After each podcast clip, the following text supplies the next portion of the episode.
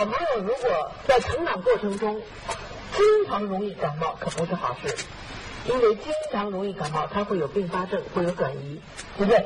比如像扁桃腺肺、扁桃腺呐、支气管啊、肺炎呐、或者会转到心肌呀、是不是都会转？所以从感冒一开始，我们做父母亲的就把它拦截住，这样好不好？尽量不要去感冒。好，成长过程中钙镁片是必须的，钙镁片是必须的，小朋友啊，不管他喜欢不喜欢，口味好不好。学前的儿童一定要好好吃我们的儿童的什么多宝片，儿童多宝片是不是有钙？好好好的吃，告诉他，你要去引导启发他，不能说孩孩子不爱吃就不吃，对不对？很多孩子的毛病都是大人惯出来的，你同意吗？都是我们大人惯出来的，你要去引导他，激发他，你吃了这个。长大个儿，长得更漂亮啊！你看他的偶像是谁，你就往那引导他，让他好好吃，是不是？尤其在孩子青少年时期的成长过程中，你的营养素一定要跟上。你们有没有发现有个孩子大街上走路这样走路的，挺着水蛇腰的，有没有这样走道的孩子？有没有？有些人，哎呀，一看家长，父亲一米八，母亲一米七，领出一只猴子。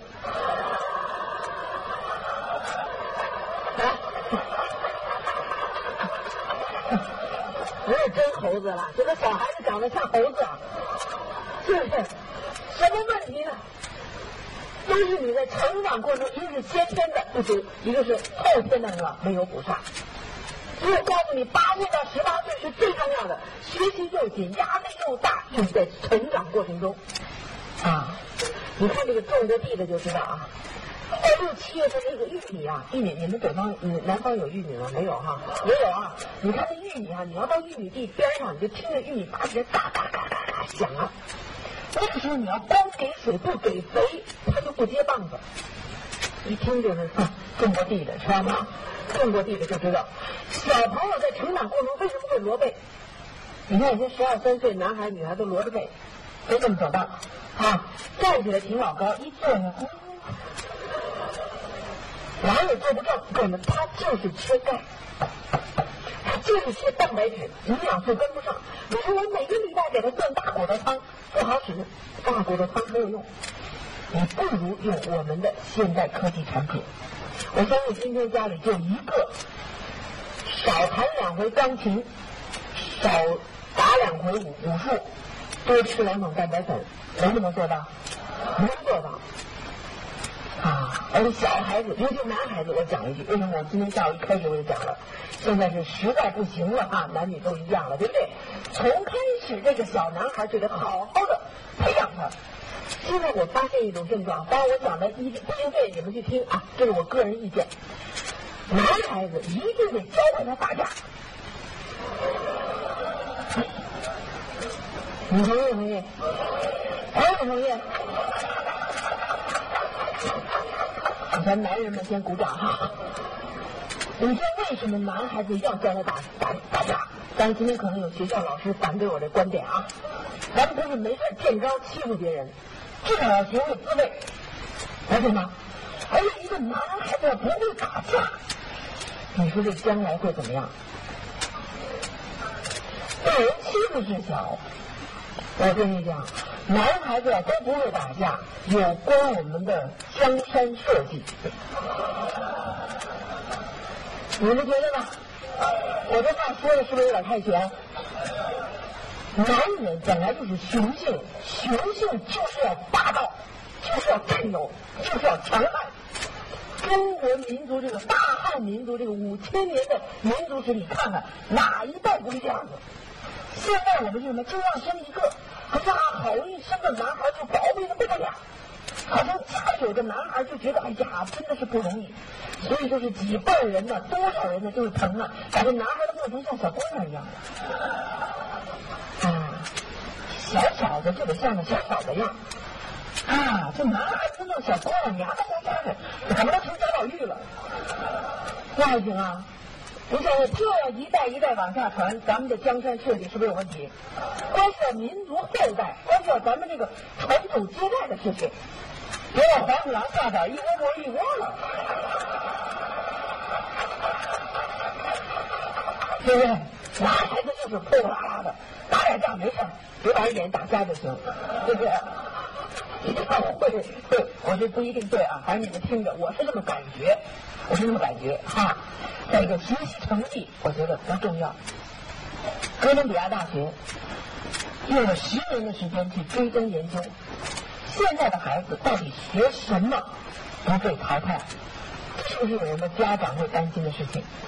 我让他学电脑，电脑毕业找不到工作；我学医生，医生以后也不好找工作。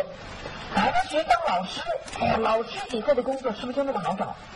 我们在对孩子的投资学习过程中，我们不知道该让他学什么好。哥伦比亚大学研究了十年，得的结论是什么？永不被淘汰的能力是他与人相处的能力啊，与人相处的能力。你会发现现在的孩子两个毛病居多，要么多动症，要么自闭症，是不是？啊，多动症什么样？就人来疯了，啊，越有人就越疯了，这屁股底下长个针，没有十分钟安静的坐下来做功课，啊，尤其是家里一来客人，哇，你就看愁下他了，你还说爸爸爸爸听话，别疯，妈妈请你喝可乐，结果越喝越疯，对不对？所以现在的孩子，我建议大家少喝可乐，最好不要给他喝可乐。我们东方的孩子不适合喝可乐。哎，你说这可乐不是美国的产品很好吗？没有错，但因为可乐里含了大量的磷，一倍的磷会带走两倍的钙。你会发现喝可乐多的孩子，他就是一开心就兴奋，啊，他就是不安定。你不相信，你去把七八岁的小朋友换牙的。把他掉下来的牙齿放在可乐罐里，一个礼拜以后，这颗牙齿就不见了。啊，你如果还能找到它，你把它用手指一捻，轻轻一捻就粉碎了，就钙化掉了。啊，我们的孩子尽量不要去喝可乐，把他的可乐换下来。多动症的孩子也是缺钙，缺钙的孩子你会发现晚上盗汗，头发的立长，他不平顺。啊，不安静，你跟他说什么话，他都听不到，老是毛毛躁躁的，啊，晚上睡也睡不好，要么清醒，要么疲惫，要么怎么，他就是睡得不安稳，就是缺钙。多动症的孩子还算好办，我跟你讲，最难办的是什么？自闭症。而自闭症呢，我们现在很多独生子女的家长呢，就不大注意。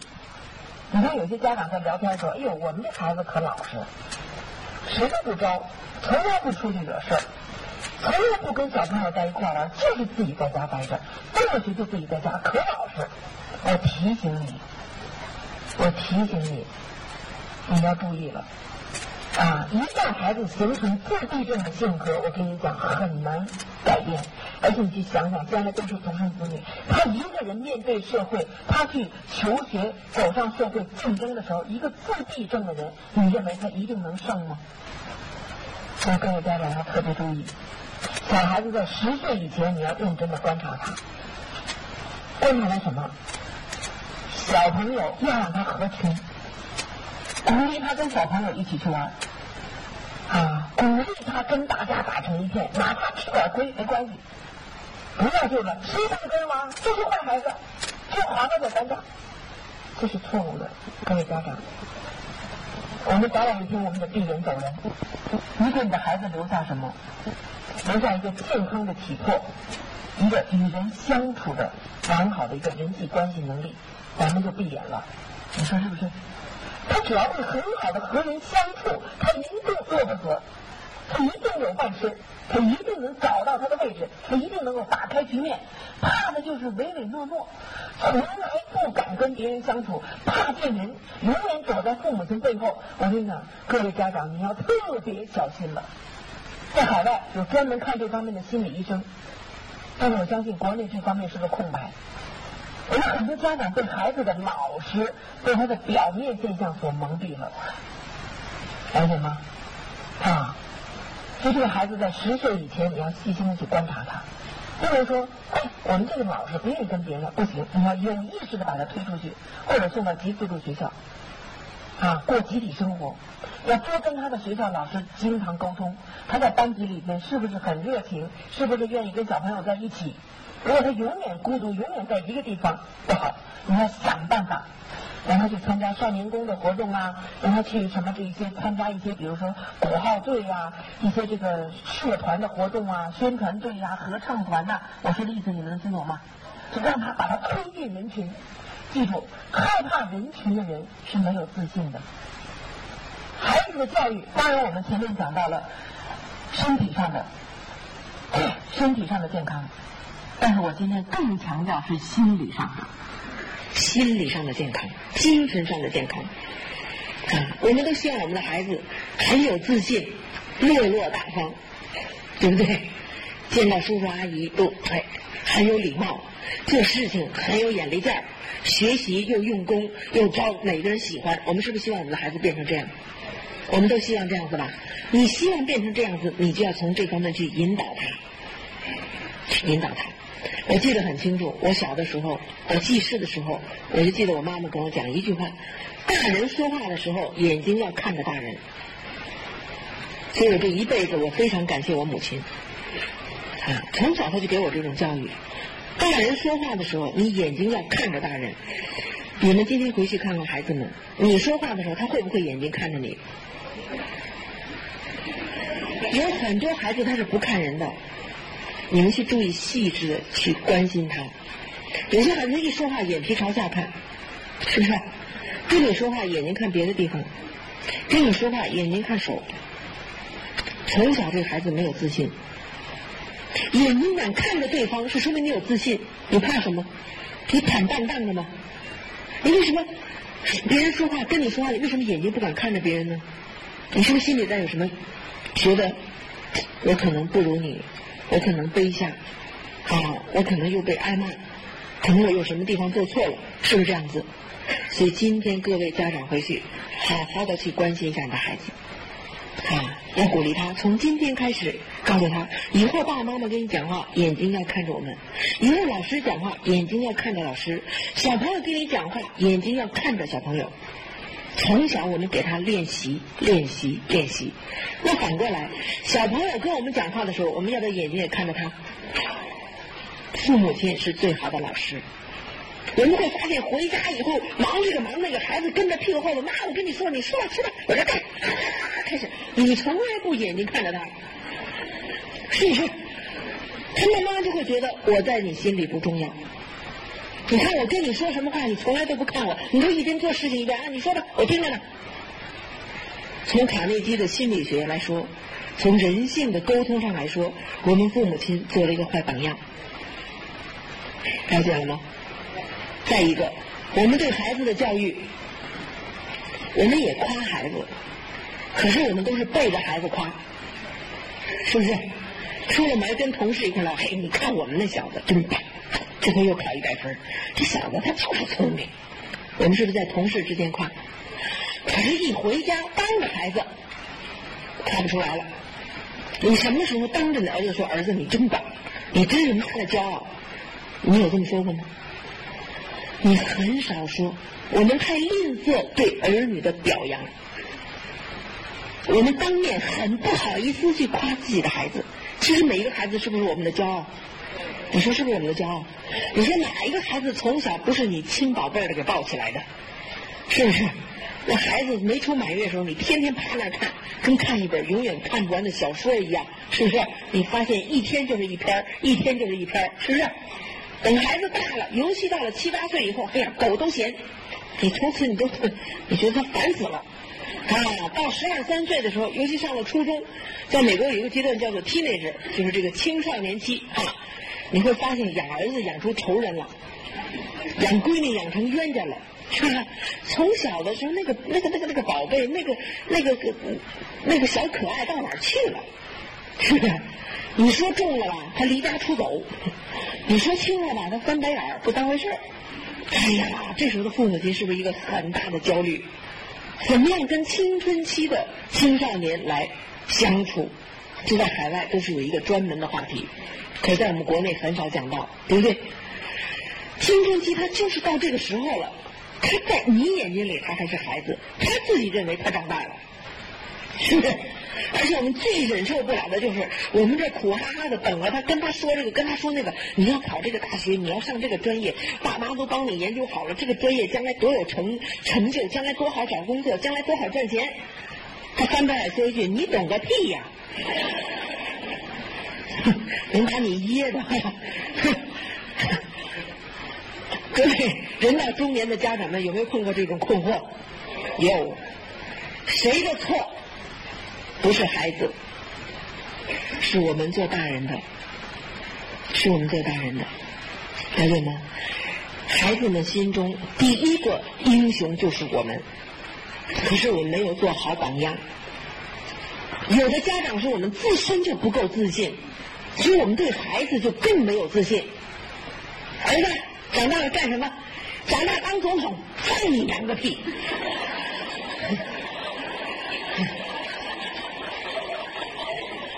是不是？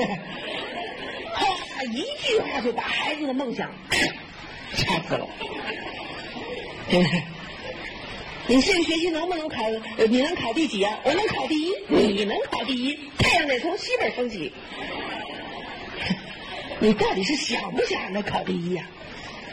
可是你非得用这种话去说，孩子幼小的心灵就认为我不能考第一。我妈说了，我要一考第一，太阳从西边升起。真的，孩子们是很天真、很认真的，了解吗？哎，为什么你说，儿子，我跟你说话，你为什么不眼睛看着我？他会说，我跟你说话，你也没眼睛看着我，是不是这样子？对不对？儿子，你要努力啊。你老爸当年就错过了上大学的好时机，我们全部的希望都寄托在你的身上。你说对孩子来说公平吗？对不对？你天天逼着孩子得拿一百分，得考学校，得考学校，然后你呢，天天晚上三缺一，万里长城永不倒，对不对？我跟你说，孩子就算成功了，他将来不会谢谢你的。所以我们作为父母亲的，从我们自己开始做起，啊。身体上营养素跟上，这个没有错。但是心理上，我们是孩子的第一个榜样。怎么做呢？你想让孩子变成什么样，你先做成什么样。因为你是他最好的老师。而且请记住，批评与谩骂使天才变白痴，鼓励与赞美可以使白痴变天才。回家就做一个动作。当面认，做不到。我告诉你们做不到。不信我今天晚上给你留个作业，homework。今天晚上回家，我现在怎么说，你回家怎么说。今天晚上回家，好好的抱抱你的孩子。你看，在美国哈，我们经常会拥抱一下，抱一抱。你们住在大陆的朋友会觉得你们这是美国人，过分，恶心。人。是需要的。今天晚上就试一次，回家好好的抱抱你的孩子，不管多大，多大都是你的孩子，抱一抱都可以，好好的抱一抱他，眼睛看着眼睛对他说：“孩子，你是我们的骄傲，我们以你为荣为傲。爸爸妈妈相信你，你一定能够考个最好的成绩。不管你以后做任何的决定。”我们永远站在你一边，我们永远支持你，我们永远爱你。你看看，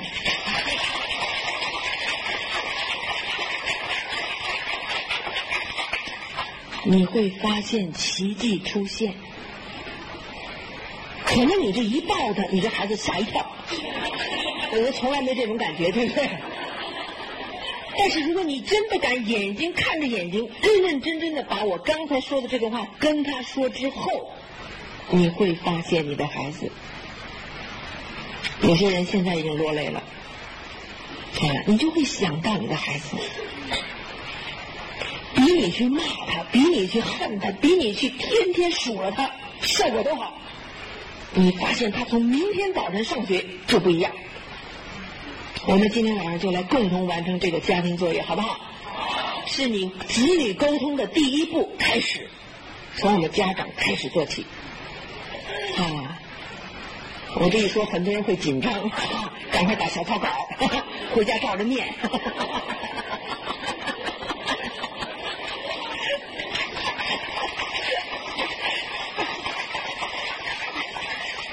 但是我告诉你，非常有效。从此以后，每一次孩子跟你讲话，你就认真的看着他，不管你脑袋里想什么事儿，你都认真的看着他。然后你就告诉他，任何人跟你讲话，你都要眼睛看着他。孩子的自信心就这样子一天一天的建立起来，然后就想办法找茬去表扬他，想办法。